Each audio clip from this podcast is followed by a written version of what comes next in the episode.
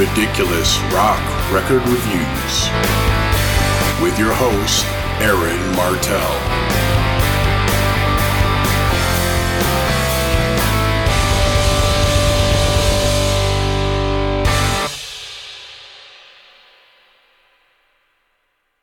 Hello there. I'm Aaron Martell, and welcome to Ridiculous Rock Record Reviews, a podcast where I talk about and review a rock album of my choice. Today I'm flying solo, no co pilots. But if you're listening and you're interested in coming on the show to review an album with me, I'm always on the lookout for co pilots to host the podcast with me. There are a few ways to get in touch with me, which I'll go over at the end of the show. So, on this week's episode, I'll be talking about Deep Purple's 1972 album Machine Head. My early memories of Deep Purple are pretty murky. I'm sure I was aware of the rock radio staples played by the band, but nothing ever stuck, and my parents weren't into Purple, so I never heard their music around the house growing up. I do remember there was some buzz when the Mark II lineup of Deep Purple reunited and put out the Perfect Strangers album in 1984. I finally connected them to the song Smoke on the Water. But I didn't get into Deep Purple for the longest time until during the 90s I read some article in a magazine that proclaimed that they were one of the bands that influenced heavy metal. I considered myself a metalhead, especially back then, and so I finally got about investigating Deep Purple's music. I bought a best of compilation CD and found out that I dug all the songs, so I was inspired to pick up the Purple catalog. Machine Head was the first one I bought because it had a lot of songs I knew on it, and there you have it. Now I'll give you some basic facts about this record, brought to you by Wikipedia. Give me Wiki or give me death! Machine Head is the sixth studio album by the English rock band Deep Purple, released on March 25, 1972 on the Purple label in Europe, Oceania, and South America, and on Warner Brothers in the USA, Canada, and Japan. It was produced by Deep Purple and was recorded in early December 1971 at the Grand Hotel Montreux, Switzerland, with the 16 track Rolling Stones mobile studio. It reached number one on the UK Albums Chart and number seven on the US Billboard 200 chart and is certified two times platinum by the RIAA. Now, here's the band's lineup card. We have Ian Gillan on vocals and harmonica, Ritchie Blackmore on guitar, Jon Lord on keyboards, Roger Glover on bass, and Ian Paice on drums and percussion. All tracks on the album are credited to the entire band. Now it's time to go into a track by track analysis of this album. The opening track is Highway Star.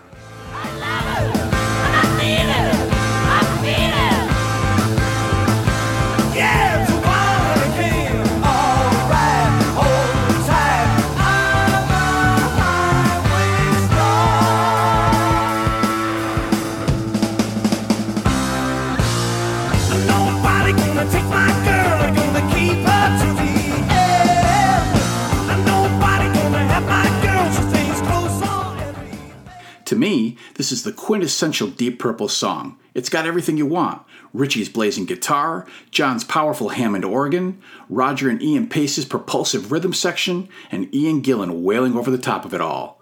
This track races along breathlessly, and both the organ solo and guitar solo are astonishing, each blending neoclassical arpeggiated elements at lightning speed. The lyrics are about Gillan's devotion to his badass automobile and how it tears up the road. He even uses a girl as a metaphor for the car. This track does give you a sense of speed, of movement, of feeling like you're in a souped up vehicle barreling down the highway and fuck the speed limit. This song was originally composed on the spot on a tour bus by Ritchie and Gillan at a reporter's request, and the band later refined it and shaped it into the song we all know and love. This is a radio staple, and to this day is Deep Purple's concert set opener. It might be a bit overplayed, but fuck it. It's an awesome way to kick off this record. The next track is Maybe I'm a Leo.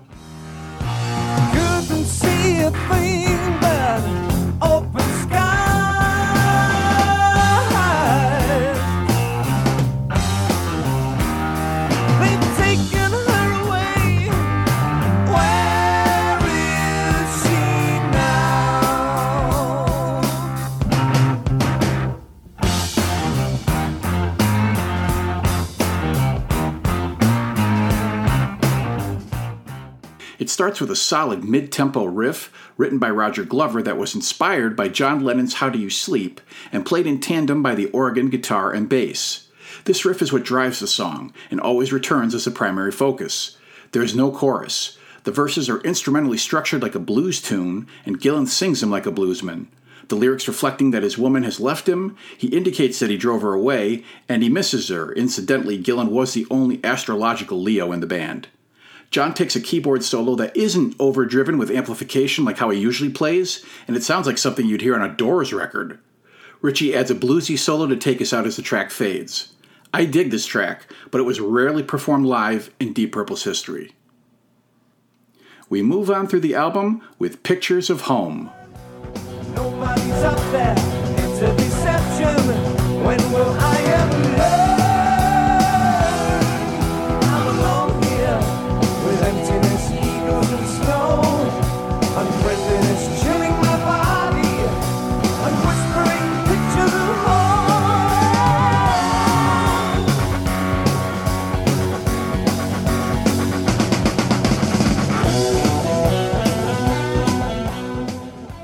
Ian Paice's drum intro kickstarts this rocker that hangs its hat on a catchy Ritchie Blackmore guitar lick. The organ takes center stage in the verses, providing a haunting backdrop for Gillan's vocals, which are filled with longing and paranoia. The lyrics are about loneliness and homesickness, likely inspired by the band's isolation in Switzerland while recording this album. Ritchie takes the first solo section, Jon takes the second, and even Roger throws in a mini bass solo before the song comes to an abrupt halt. But wait, it's a false ending, and the track cranks back up with Jon and Ritchie engaging in dueling solos as the final fade out happens. This song really showcases the musicians' individual skills and underlines how they were all fantastic players. Ritchie and Jon utilized their classical music leanings, and Roger and Ian Paice proved they were more than just being no slouches in the rhythm department, and I feel that Paice especially is a criminally underrated drummer. Another great track, for some reason, Ritchie refused to play it, and it was the only song from this record that Deep Purple did not perform live at all on the 1972 tour. Continuing on now, we get Never Before.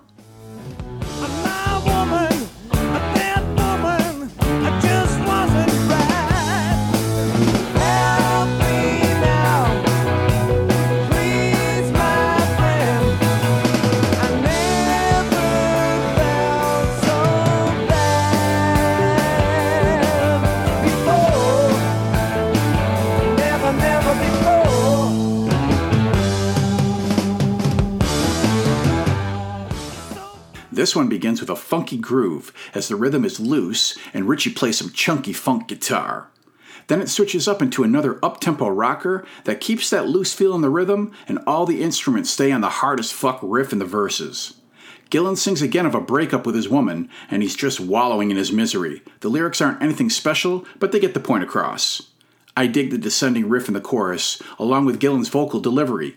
He knows when to dial in the emotional intensity or dial it back when called for. There's a dreamy, almost psychedelic bridge where Gillan's voice takes a softer, almost ghostly quality, and the music feels like it's floating in the clouds. I feel like Ian Gillan is an underrated vocalist, as you don't hear his name brought up often when you talk about the great rock singers, but in his prime, he could wail, growl, and scream with the best of them. As always, Ritchie and Jon each get a section to play kick ass solos that grab the ear. This is another rarely performed song, though I don't understand why, I think it rocks like a motherfucker. So let's flip the imaginary record over and drop the imaginary needle on Smoke on the Water.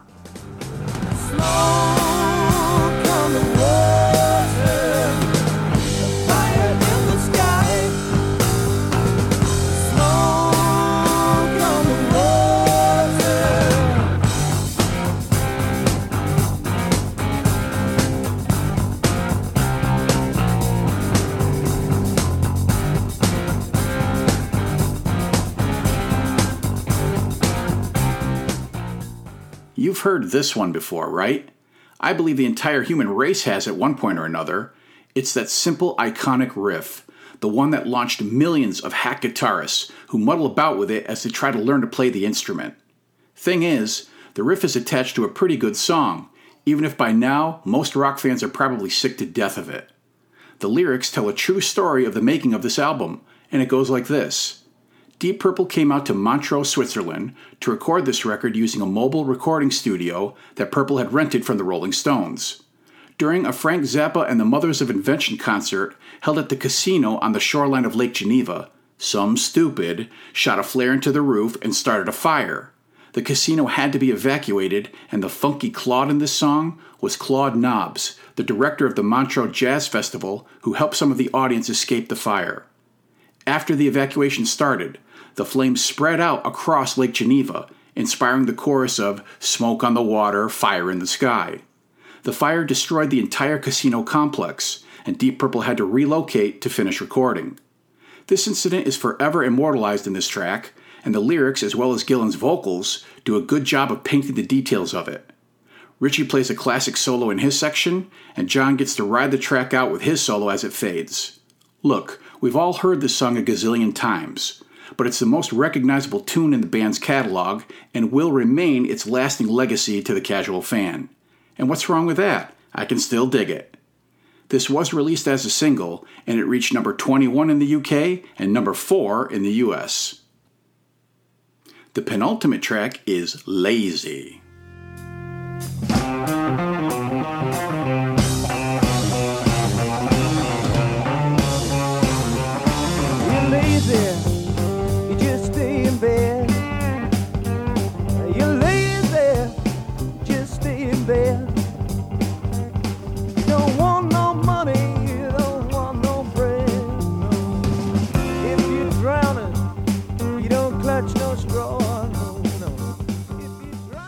When you first hear this, you might think it's an instrumental.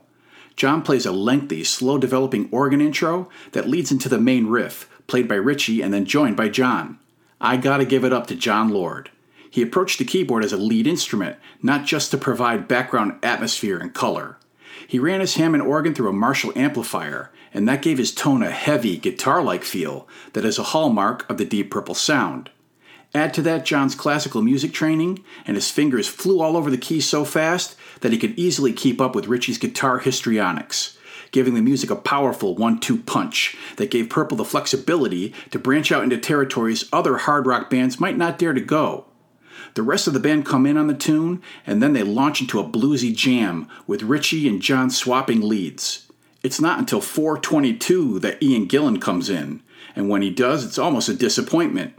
He sings a straight up blues number in which he complains about how a certain somebody is so unmotivated and possibly depressed that he or she refuses to get out of bed, no matter what Gillan says or does. Gillan also plays a harmonica solo that's serviceable but unspectacular. It's the longest track on the album at over 7 minutes, and it's a long standing live favorite, and I dig it too. But fuck, I'm bound by my own rules to pick something as my least favorite, and unfortunately, this really is just an extended blues jam. Therefore, it pains me to call this, Aaron's Stinky Stinker. even though I really think it's pretty fucking great. And that brings us to the final track, Space Truckin'.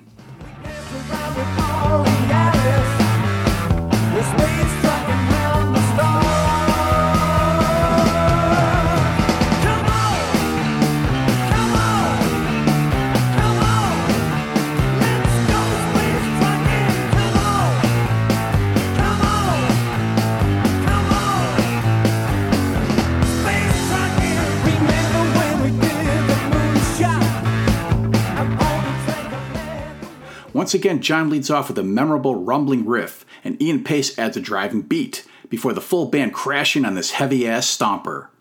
Gillan really belts out the vocals, which describe space traveling around the stars, with music in the solar system referencing the Milky Way and Borealis, as well as the planets Venus and Mars. Yeah, the words are pretty silly and stupid, but who cares when the vocals are this good and the chorus is catchy as typhoid fever? Ritchie gets a short solo this time, and lo and behold, Ian Paice grabs the spotlight with a polyrhythmic drum solo that just butters my bread, if you know what I mean. The chorus returns, and Gillan rips out some fantastic screams while the track fades. It's a pounding beast of a tune, and I fucking love it. And it's also another radio and live staple for the band. Let's go space truckin'. Now that the track by track is completed, I'll go into my final thoughts and album rating. For you new listeners, the rating is a 0 to 5 system, with 5 being a favorite album of mine, all the way down to a 0, which is the equivalent of raw sewage. There were three major British bands that emerged in the late 60s that were a seminal influence on hard rock and helped to develop the genre that became known as heavy metal Led Zeppelin, Black Sabbath, and Deep Purple. For me, though I dig all three groups, Purple has always been in third place, and a distant third at that. In truth, it could well be that it was just because I got into them later than the other two, but I also get the sense that to the public at large, as well as music critics, they kinda agree with me for the most part. There's a certain lack of respect for this band I don't feel they deserve, as they can easily go toe to toe with Zeppelin and Sabbath in both the pure ability of the musicians involved to the quality of the music. You don't often hear about the individual members of Purple stacked up against their counterparts, but they should be, because in my opinion, man for man, they're just as good, if not better, than the Zeps and the Sabs. Or maybe not, I guess I'm kind of splitting hairs here, but you get my point. I would argue that in a lot of ways, Purple is as influential on hard rock and metal as any band you'd care to name, and that goes a long way towards their credibility, regardless of their perceived stature. A knock against them can be made for their very unstable lineup, which changed so often each one needed to be identified as a certain mark. The band on Machine Head is the Mark II lineup, which was the most successful and probably is the lineup you most think of when it comes to this band. And this album is arguably the pinnacle of the Mark II lineup's achievements. At least it certainly is in terms of commercial success, as it reached number one on the charts in multiple countries around the world. And it's hard to argue against it. It's got three of the band's signature songs, including Smoke on the Water, which, love it or hate it, has entered the public consciousness and is part of the culture. I give Machine Head a resounding 5. And though Deep Purple might not be my favorite hard rock band, in their prime, they could give any other band on earth a run for their money, so they have my utmost respect. And from Ridiculous Rock Record Reviews, Jon Douglas Lord, rest in peace. This is the part of the podcast where we like to thank all the listeners who downloaded, liked, shared, or just listened to the show. We're so grateful to you all for listening, and we hope you continue to stay with us as the podcast goes on. We'd like to see some iTunes reviews, or any reviews for that matter, as it makes the podcast more visible to people who may be searching for a show like this one and don't know about it or how to find it. There's also a Facebook page for the R4 podcast, which is open to the public, so you can go there and post your opinions or music related articles or even individual songs. Go ahead, don't be shy. When you get down to it, the podcast is about music, and music can bring people together and make a community. At any rate, thanks again for your continued support, and rock on, everyone. And that's going to do it for this episode. You can find this podcast at places like iTunes, Stitcher, Podbean, TuneIn, Google Play, and Spotify. So if you like what you hear, please subscribe to the podcast and leave a review of it. If you take the time to do that, I'll read your review right here on the show. If you'd like to contact me directly, I can be reached at ridiculousrockrecords at gmail.com and also on the Ridiculous Rock Record Reviews Facebook page, where there's a link to hear each podcast. You can also review the show on Facebook if you'd prefer to do it that way, and yes, I'll read your Facebook review on the podcast. You want to come on the podcast and talk about an album with me? Shoot me an email and we'll set it up. I'm always looking for co pilots to host the show with me, and I would also welcome any requests or suggestions for albums to cover. Feel free to leave all of your feedback, comments, reviews, and or suggestions at any of those places I just described. I'd love to hear from you. And lastly, here at R4, we thank you so much for giving this podcast a listen, and a massive thank you if you like and support the show. Take care, and I'll catch you later.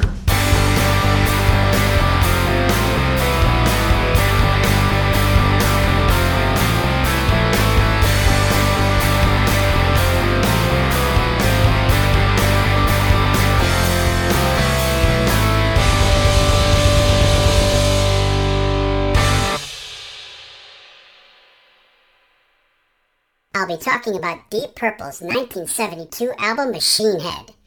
Deep Purple, oh yeah, baby, Deep Purple. We're going deep on this one, folks. We're going Really deep. We're getting way down there. We're getting so deep you won't be able to come up for air. I mean, we're talking deep. We're going deep into the color purple. Deep purple. How deep are we going? Really deep, people. why the color purple? I don't fucking know because deep orange sounds fucking stupid, that's why.